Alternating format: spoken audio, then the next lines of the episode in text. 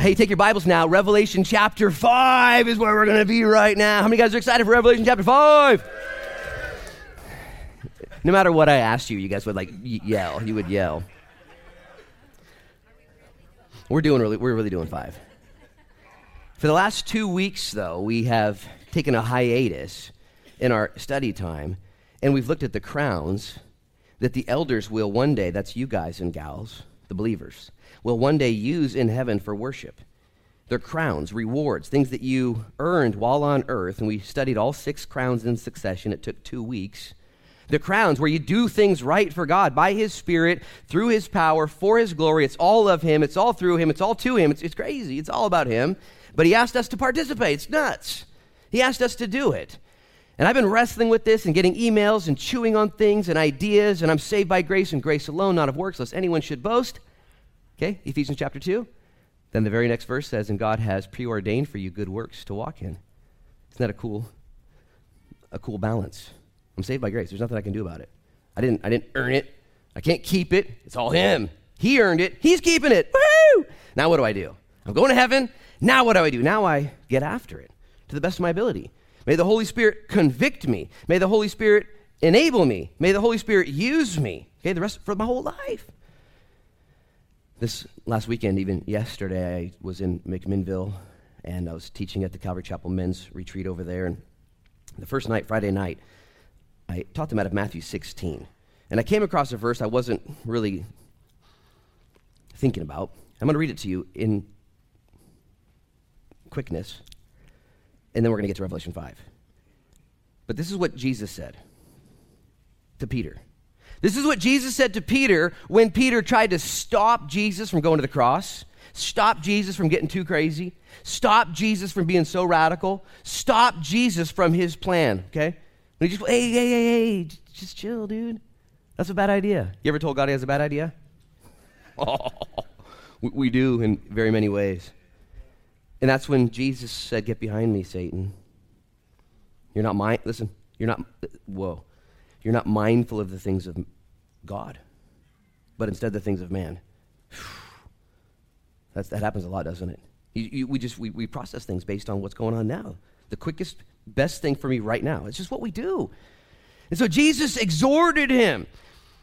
And let me just say this just moments before he called him Satan, he called him Peter. He changed his name from Simon Bar Jonah shifting sand, son of Jonah. Jonah, one of the worst prophets, if you would, if you want to just boil it down. I'm going to change your name to the rock. Well, cool. It's a good day for Peter. Moments later, he's called Satan. And here's the best news you'll hear all day. You who are believers, you who are the children of God, he's changed you. A new name has been given to you, a new, a new mind, a new heart. And yet there will be and has been in your past and in your future blunders, mistakes, whoopsies. And yet, you know what? I would say that Jesus had chosen Peter and wasn't going to quit on Peter. He restored Peter. He gave Peter the keys of the kingdom of heaven. He used Peter. You and I, who are chosen by God, we're not going to have every day a perfect day. It's just not going to happen. And yet, God is perfect in his commitment to us. This is what Jesus said to Pete. Then Jesus said to his disciples, right after Peter got it mixed up if anyone desires to come after me, let him deny himself. Take up his cross and follow me. For whoever desires to save his life will lose it, but whoever loses his life for my sake will find it. For what profit is it to a man if he gains the whole world and loses his own soul? Or what will a man give in exchange for his soul? Last verse, the verse that caught my attention. Why we should be heavenly minded while on earth, about heavenly business, considering the crowns. Verse 27 of Matthew 16 For the Son of Man will come in the glory of his Father with his angels, and then he will reward each one according to his works. Jesus here saying, Pete, don't settle for less, man. Go for the gold. Step up to the plate.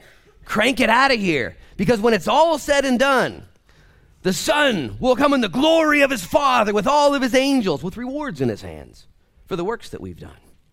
This balance Saved by grace, not of works. But listen, please.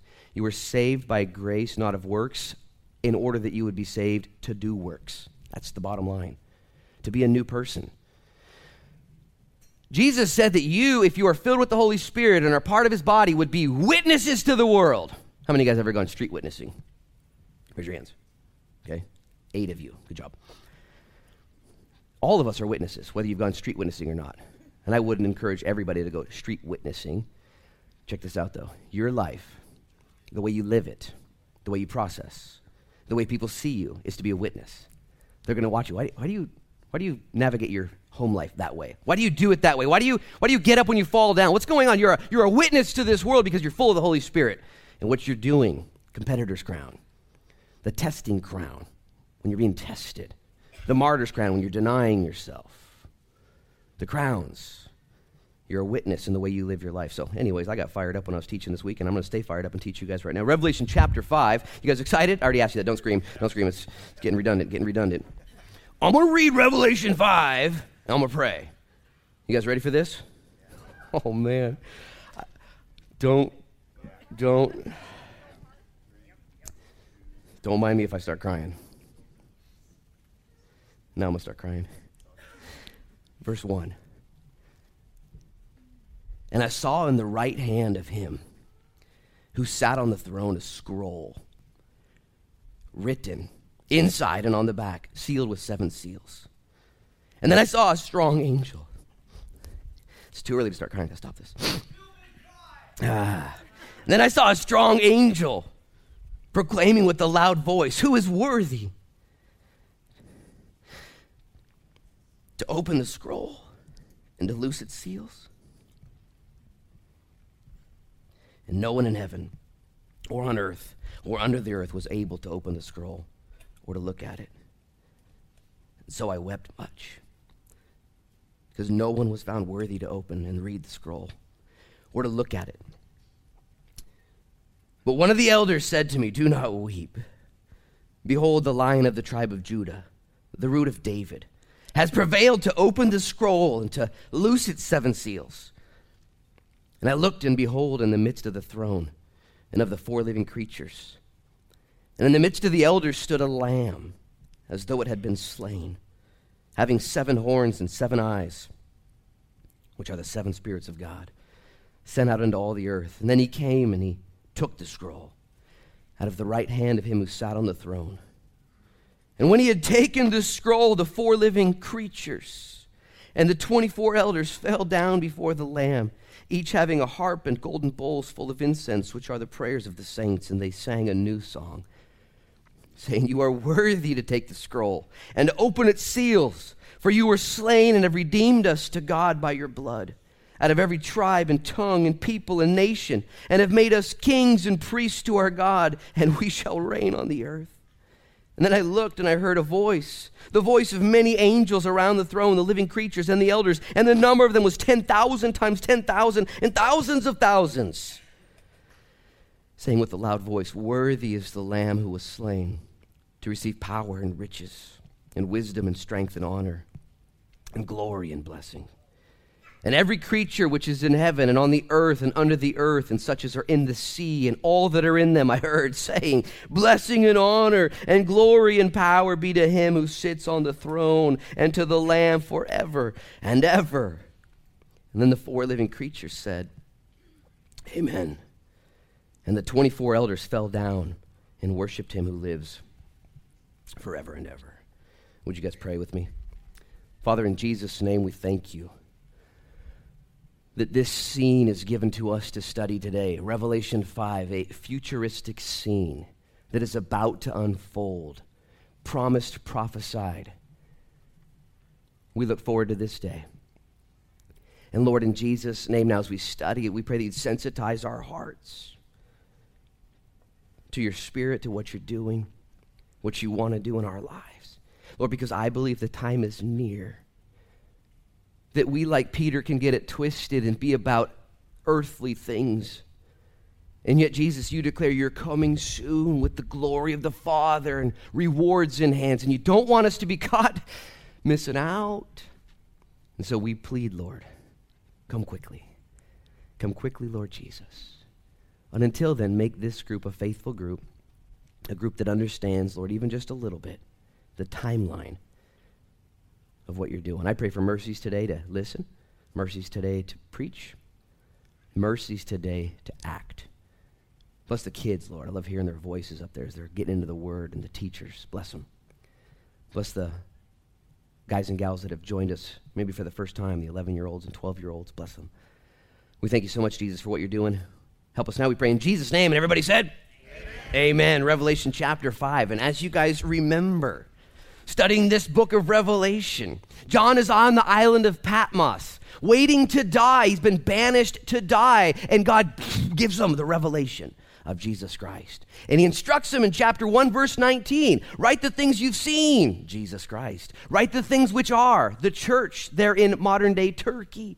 Write the things which will come after these things, metatauta in the Greek. And so John gives us chapter 1, Jesus Christ, in his resurrected form. And in chapters 2 and 3, he gives us the instructions to the church, what the church should be doing, how we're to live our lives. And then in chapter 4, he uses that Greek phrase, after these things, metatauta. I heard a voice, that of an angel, the sound of a trumpet. Qu- quoting, if you would, mimicking 1 Thessalonians 5.17, come up here! And he gets to heaven. And he sees in chapter 4 this scene of heaven where there's a throne with a rainbow, and there's a sardius stone, and there's a jasper stone, and an emerald stone, and it's colors, and there's lightnings and thunderings and voices, and 24 elders worshiping, and there's these four creatures with four different faces and six wings, and he's seeing all this. And then in chapter 5, there was no chapter break then. They added that for our reference. But I draw your attention now to what we just saw. And maybe somebody could fetch me a Kleenex.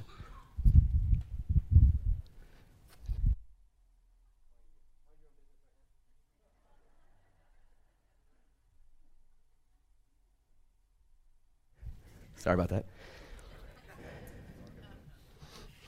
We should develop hand signals in case my fly's ever down. You guys just, you know, give me a hand signal. Something. I, trust you guys. I trust you guys.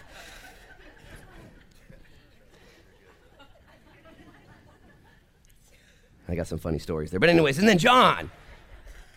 John now sees, look at verse 1 again. And I saw on the right hand of him who sat on the throne a scroll written inside and out.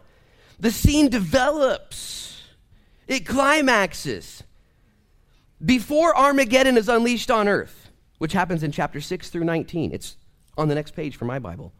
Simultaneously, John is raptured into heaven. This heavenly throne, this worship, this unveiling, this one with the scroll, the angel who can open the scroll, and nobody is found worthy except the lion of the tribe of Judah, the root of David. And John turns to see this lion of the tribe of Judah, and he sees a lamb as if it had been slain.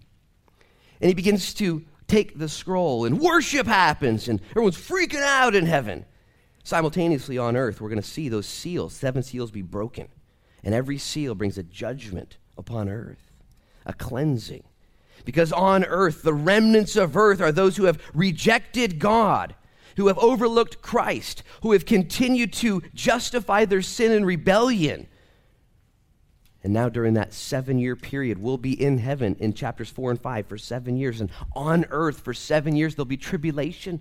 The first three and a half years will be seemingly peaceful. The Antichrist will be revealed in chapter six. He'll come in on a white horse, this false Messiah establishing his political kingdom. Maybe from America, maybe from Europe. We don't know where from. This man rising to the scene, a political genius in the world that is left behind. We'll see him and he'll bring peace to them for three and a half years. And at the end of three and a half years, the tribulation will continue to unfold and its true colors will come out and all hell will break loose. During that time, chapters 6 through 19, the Great Tribulation period will be there in a couple weeks. People will be getting saved on earth. The saved on earth now will be in heaven, protected. There are people who believe that the church will be on earth during the tribulation period. Okay? They've taken certain verses, they've ignored the chronological pattern of the book of Revelation as it unfolds simply. If you just read it simply in its divine outline, you won't see the church mentioned once, not even a half a mention in chapter 6 through 19. It's not on the earth during that wrath of God cleansing. They're protected, celebrating, because what Jesus has done.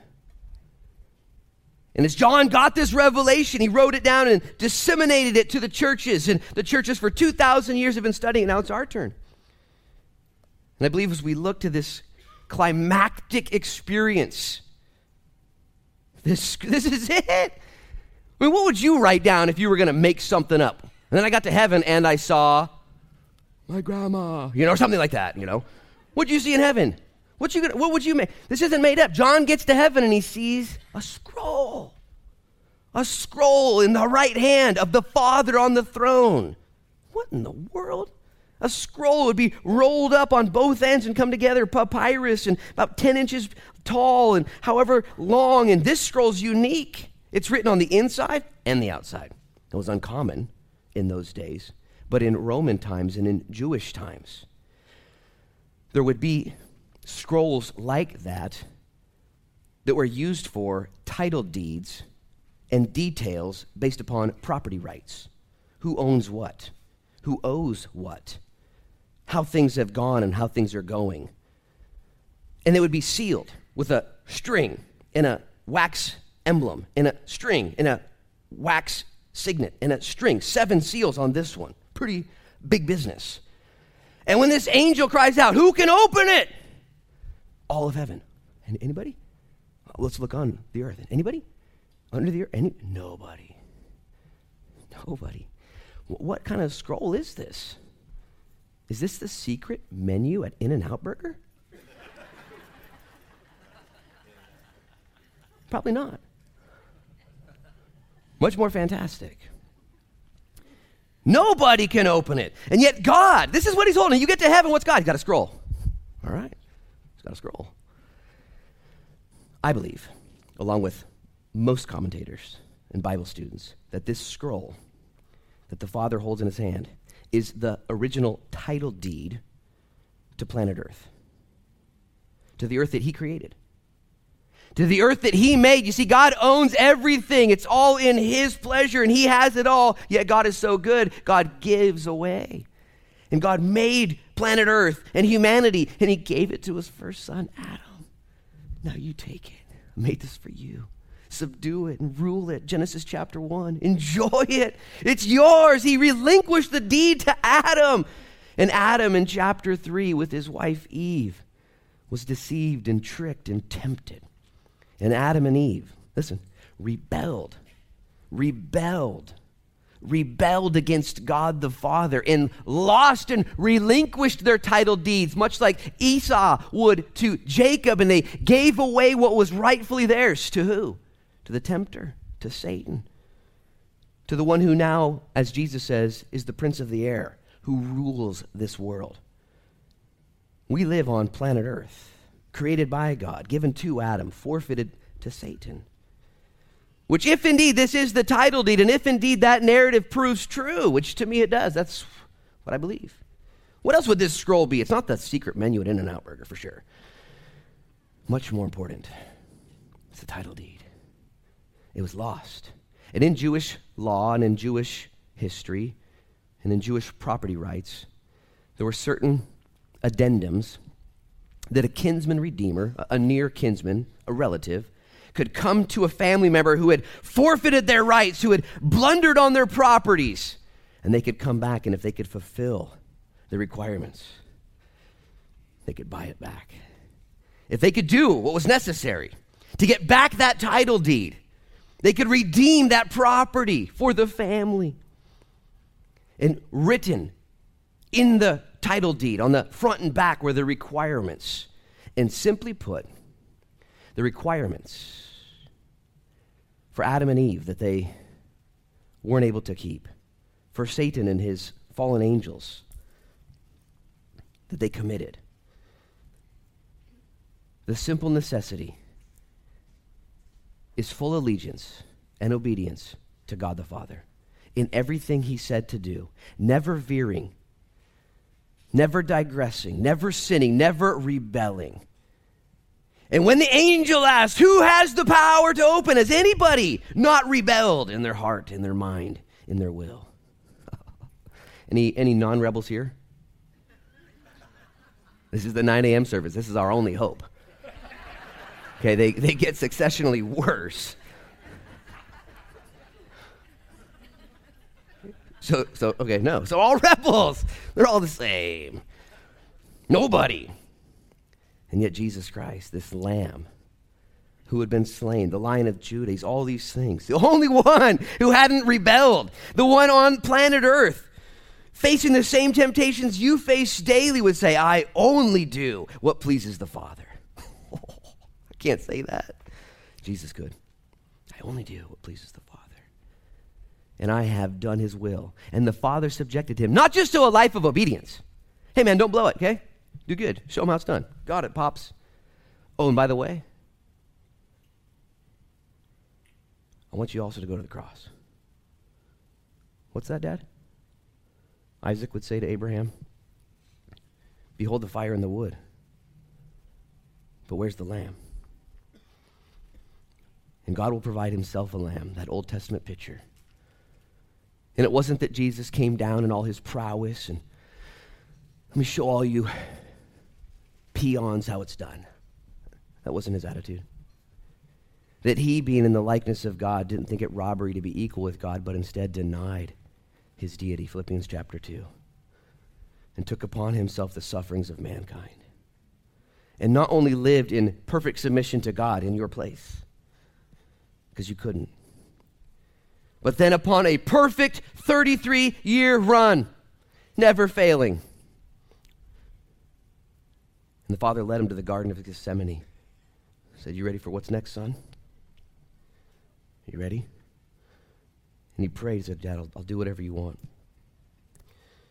Not my will, but thy will be done. And so strenuous was that decision that Jesus began to sweat great drops of blood, hematidrosis. Very rare. The stress, the suffering, physiologically, psychologically required to sweat blood. Isaiah 52 says that Jesus Christ was marred more than any other person in the history of the world. So much so you couldn't tell if he was beast or man, just a pile of meat. In the text I just read you, Revelation chapter 5, it says that he sees a lamb as though it had been slain. The word slain there is butchered, sacrificed. And this one Jesus, rising from the Garden of Gethsemane, wakes up his boys. Guys, wake up. My accuser is here. It's time. Time to what, Jesus? Time to fight back and get crazy? Peter would say, No, Pete. Did I stutter? And Jesus would avail himself to the chains, to the whippings, to the mockings, to the beatings, to the six trials he would undergo, examining him, just like the Lamb of God would be examined there during Passover feast. Is it perfect? Is it perfect? Hey, you check it out, Ralph. Is it perfect? Can't take any non perfect lambs. Pontius Pilate, on his second interview, this man's, this man's perfect. He's done nothing. What should we do with him? Let him go? I'll give to you Barabbas, Barabbas, this murderer, this false savior is named Son of the Father, Barabbas. And they said, Give to us Barabbas, crucify Jesus. And Jesus was led to the cross, this lamb slain. Why? Why? Have you seen the Passion of the Christ? Why did this happen? Have you read this? Why? For this scene. So when we get to heaven, who is worthy to redeem this world? This chaotic world that is still run by the prince of the air, that is still cursed with disease and death and decay and starvation and imbalance and murder and rape and abuse and earthquakes and typhoons and tsunamis and chaos upon chaos, and not one home will not be visited by disease or death. Everybody is subject to this world's chaos. And there's one, one worthy to open the seals, therefore fulfilling the requirements of redemption, of purchase, of fulfillment. This is the title deed of planet Earth. And if you wonder and if you struggle with this world, then you're seeing it right. This world is cursed. Sometimes people ask me hard questions. Why did I have to bury my child? Why did, why did my marriage not work? Why did I, my company downsize? I ate organic my whole life. How did I get colon cancer? I, what, what's going on? Why do bad things happen to good people? Have you seen good people? And there are no good, good people. You guys know that. Don't email me. I know, I know what it means. But have you seen bad things happen to good families? What? What? Why? Why did he die early? Why did I? Have you looked at your own life and the things you've done, the sin you've committed, and been so shocked? Why did I do that? Why did I do that? Why did they do that to me? Has your heart been damaged by abuse? Understand this. This world is governed right now, currently, by an evil landlord, Satan himself. I'll give you one justification Matthew 4. Jesus was tempted by the devil for 40 days. And the devil tempted him to take rocks and make them into bread. He's like, hey, you're hungry? Just take care of yourself, bro. You can do it. Nah. Man shall not live by bread alone. And Jesus resisted temptation. And then the devil took him to the pinnacle of the temple and said, Why don't you prove yourself God? Just throw yourself off. Angels will protect you. Just do a stunt. No. The Bible says, Thou shalt not test the Lord your God. Quoting again out of Deuteronomy. Then the devil took him to a very high mountain. Matthew 4.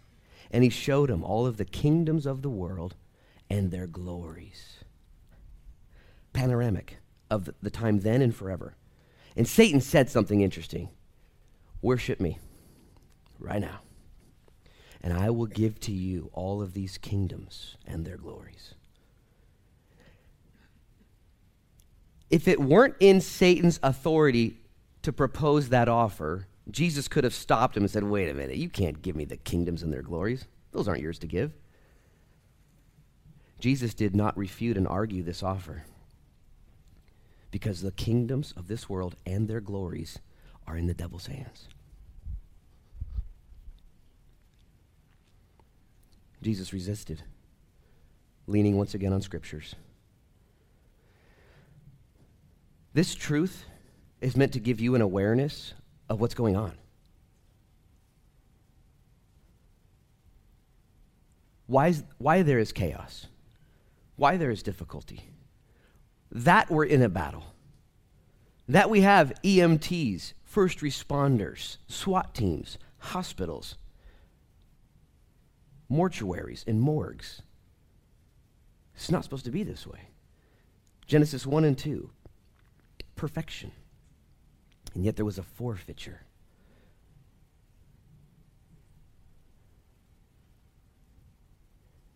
All of the questions in the entire world that you've ever had can be answered in chapter 5. Why, why, why can we not conceive a child? Why can I not find a spouse? Why can I not find reconciliation? Why? There's a brokenness. Is there any hope? Is there any solace? Is there a plan, Lord? John on the island of Patmos waiting to die, given this grand vision of what I would say is a 2,000 year portfolio of the future, which brings us to our current time. When the Lord will return, we don't know. We know what the signs and seasons will be like. it's going to be just like this. Knowledge will be increasing. People will be traveling to and fro, the book of Daniel says. People will be lovers of themselves, haters of God, deceivers. It's all happening, as in the days of Noah.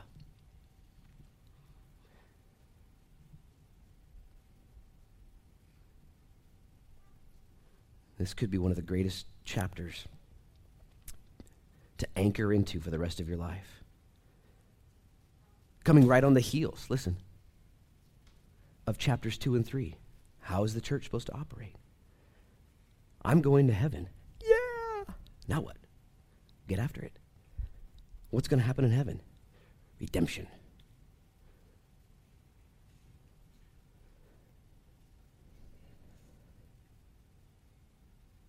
Let's read it quickly together. And I saw on the right hand of him who sat on the throne a scroll written inside and on the back, sealed with seven seals. And then I saw a strong angel proclaiming with a loud voice, Who's worthy to open the scroll and to loose its seals? This angel is not named. In the Bible, there are only three angels ever named Gabriel, Michael, and Lucifer archangels, two who still serve God, one who has rebelled. This angel, unnamed, Gabriel probably, but don't know. In the book of Revelation, angels are mentioned 71 times. Angels are a trip. I don't get them. Okay? I wouldn't encourage you to freak out too much about them either. They're, they're doing fine. They don't need you. We don't need to worry about them. They communicate with God. Don't communicate with them. Okay, don't try it. Not good. Verse 3 and no one in heaven or on the earth or under the earth was able to open the scroll or to look at it. No one can do it. See, the angel asked an interesting question Who is worthy to open the scroll? Worthy. Not willing, Who's willing to give it a crack at it? Who's willing to buy back the world and rule it well? Who's willing to? Genghis Khan, raise his hand. I'll try it. Alexander the Great, give me a crack at it. Hitler. Many men and women have said, I'll, yeah, I'll rule the world. Caesar Nero, Hillary Clinton.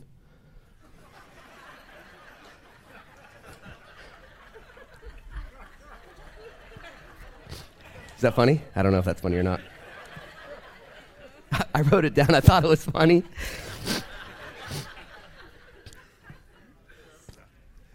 Who's worthy? It's, it's the question of the hour. And when he looked in heaven,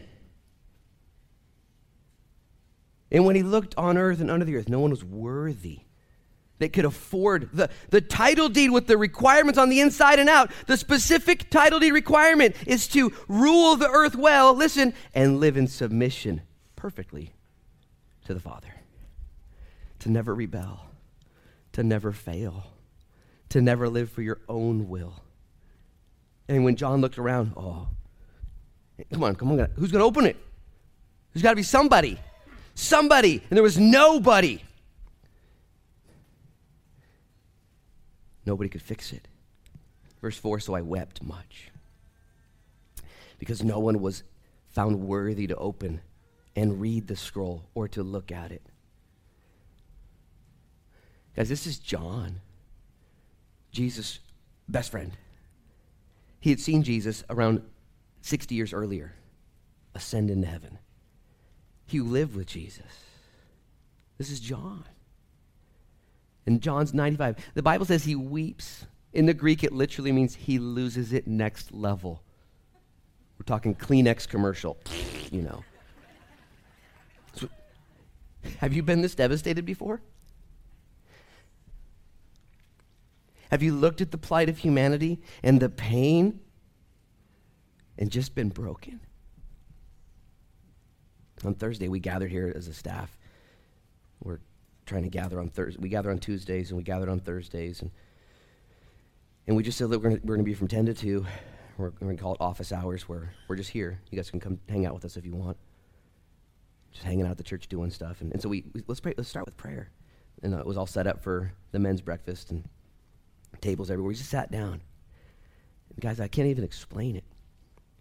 We just started praying for each other and each other's families and people we knew of. And we just sensed the, the pain of our community. And we wept.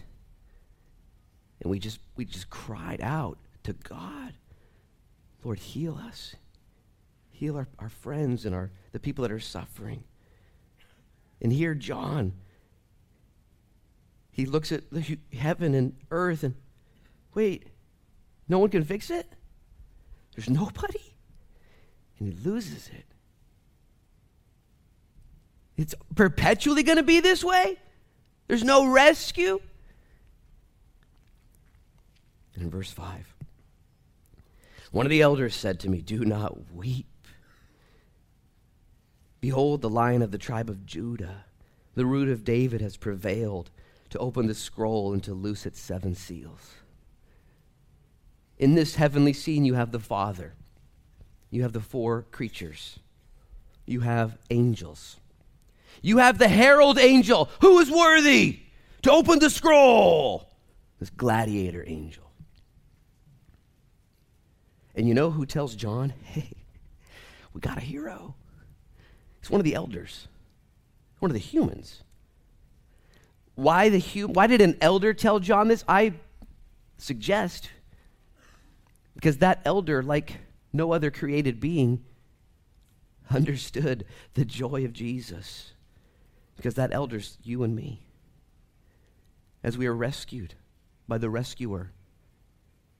And that elder, that one who had been a rebel himself, a rebel herself, had been rescued and knew. John, don't weep. We've got one. There's one. There's one worthy. After 7,000 years of historical chaos on earth, calamity and disaster, birth defects and deformities and divorces, confusions and perversions, just upheavals and coups and wars. There's one. It's the lion of the tribe of Judah. I might need another Kleenex.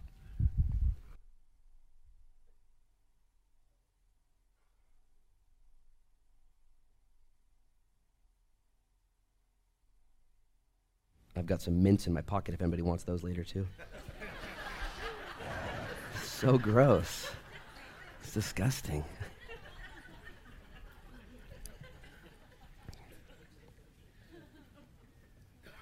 These titles that this elder gives to this one the lion of the tribe of Judah, all the way back to Jacob's prophecies in Genesis 49, echoed in the book of Isaiah of the tribe of Judah. Jesus would hail from the tribe of Judah.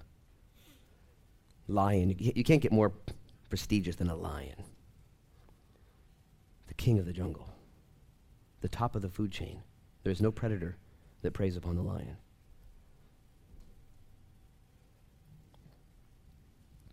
The root of David. This would be impossible, by the way, because Jesus came from David's lineage he would more likely and rather be and simultaneously be called the branch of David. He comes from, comes from David. But here he's called the root of David. He's before David. You, you, who know, you, you get this, you know this. It's spectacular. This is the main message that Paul brought to the first world churches. Guys, this Jesus. He is before King David. All the Psalms are written about Jesus, not King David. This one has prevailed. Verse 6 And I looked, and I behold, in the midst of the throne and of the four living creatures, in the midst of the elders, stood a lamb as though it had been slain. This imagery that John gives to us the lion of the tribe of Judah, the root of David. Oh, let's look at this lion. It's not a lion, but it's a lamb as though it had been slain. I propose to you that it's actually not a lamb. Don't let your mind get into this idea of a real lamb. But instead, he is both lion, Jesus Christ, and he is sacrificial lamb. The Greek here and throughout the rest of Revelation, when speaking of lamb, speaks of a pet lamb, a baby lamb, which would be the same lambs that they took into their homes in Egypt there on the night of the 10th plague when they would sacrifice that lamb and take its blood in a bowl with hyssop branches and put it on the tops of their door posts and the sides and the threshold. A perfect cross. Thousands of years before the Lamb of God. Lambs would be slain throughout all of Egypt that night. Baby lambs, innocent lambs, perfect lambs. If that makes you sad, it should.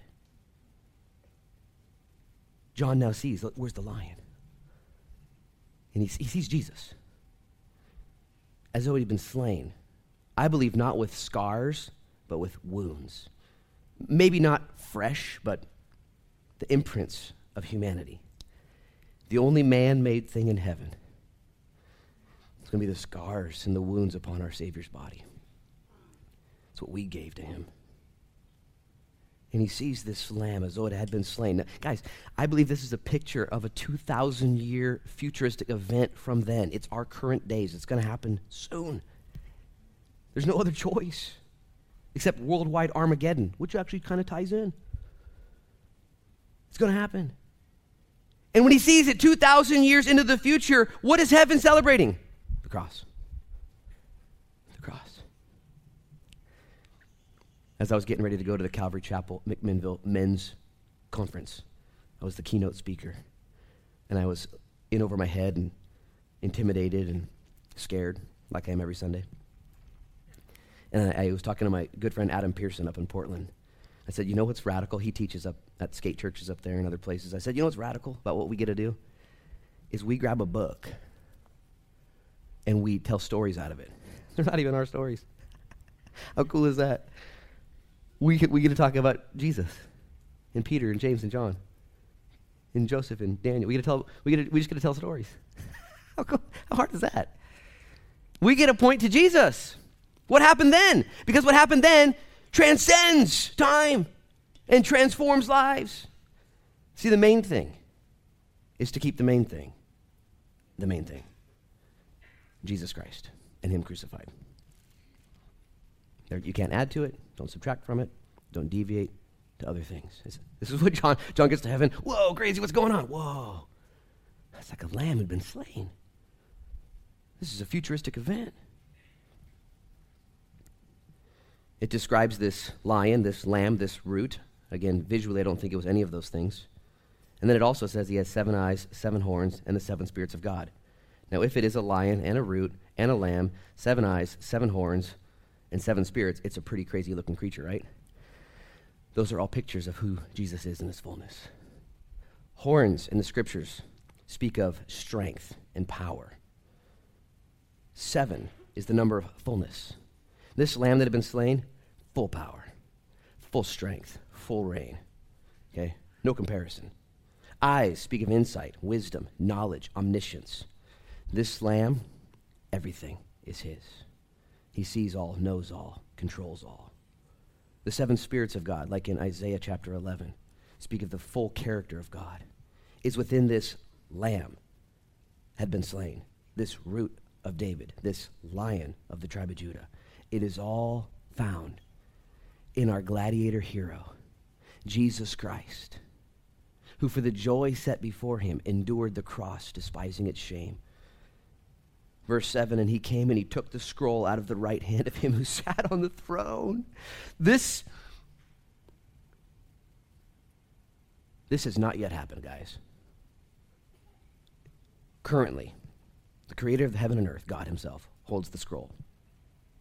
He's waiting for this moment when the church is there, and when we will all see hey, we've been raptured, we've been rescued.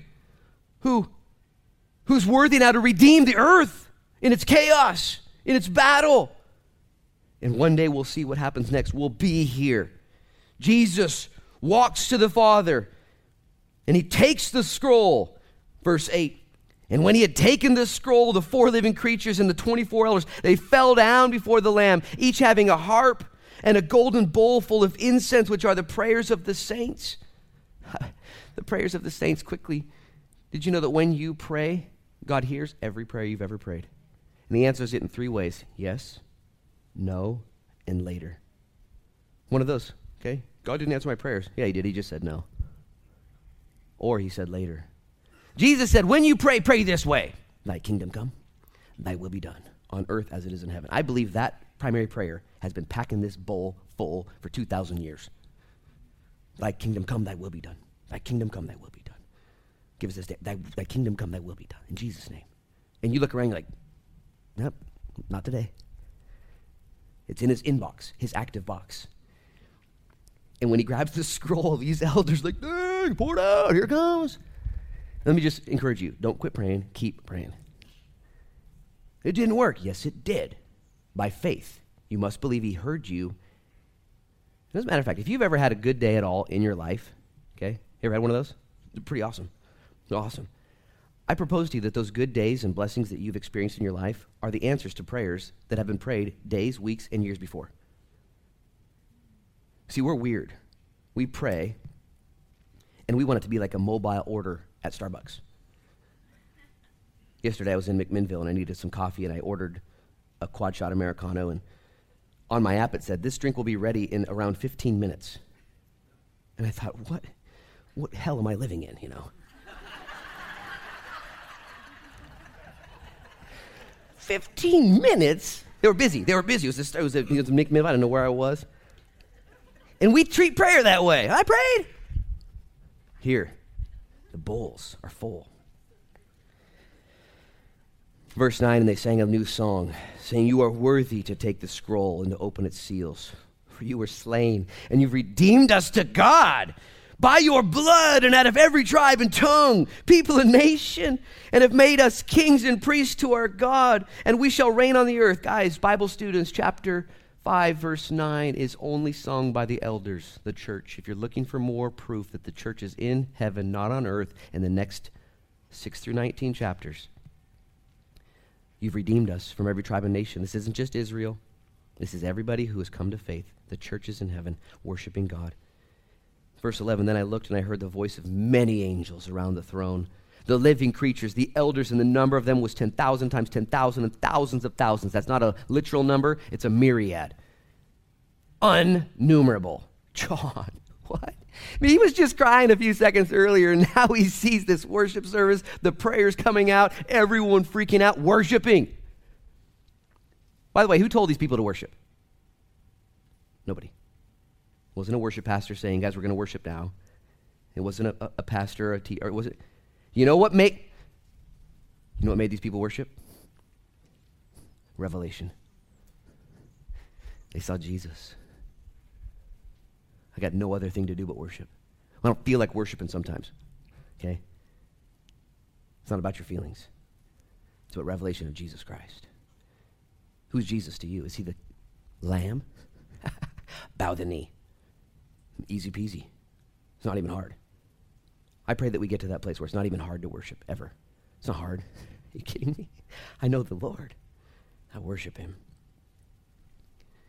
They say with a loud voice, Worthy is the Lamb who was slain to receive power and riches and wisdom and strength and honor and glory and blessing. Every creature, verse 13, which is in heaven and on earth and under the earth, and such as are in the sea, and all that are in them, I heard saying, Blessing and honor and glory and power be to him who sits on the throne and to the Lamb forever and ever. And then the 24 living creature, or 24, then the four living creatures said, Amen. And the 24 elders fell down and worshiped him who lives forever and never. I'm going to have Ryan come up. He's going to lead us in a song. We're going to take communion. Guys, chapter 5. A heavenly scene like no other. Where it all makes sense. Oh, that's what we've been leading up to. That's what we're waiting for. That's what we need. That's why life is tough and God is good. Don't confuse the two. And as you come to the table this morning, the table of communion, and imagine the lion of the tribe of Judah, the root of David, the lamb that had been slain. In simplicity of heart, worship him. That's it. You're rebels. You've sinned. You've erred. There's no argument. What do I do now? What do I do now? Worship. Worship the one who's worthy. the one who hasn't rebelled, rebelled, the one who hasn't sinned, the one who is worthy, the one who has made you priests and kings by his own blood. What? This is what we're going to be doing in heaven forever and ever. This is it. We're going to be worshiping.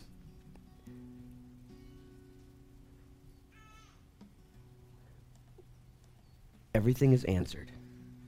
Everything is answered at the table of communion, where we see our Savior, our hero, our champion. And so, would you bow your heads and close your eyes? Father, in Jesus' name, as we come to the table now, we're here. We're, we're in the war. We're on earth. We're here. We're no different than John on the island of Patmos, no different than the church of Smyrna and Thyatira, no different, Lord.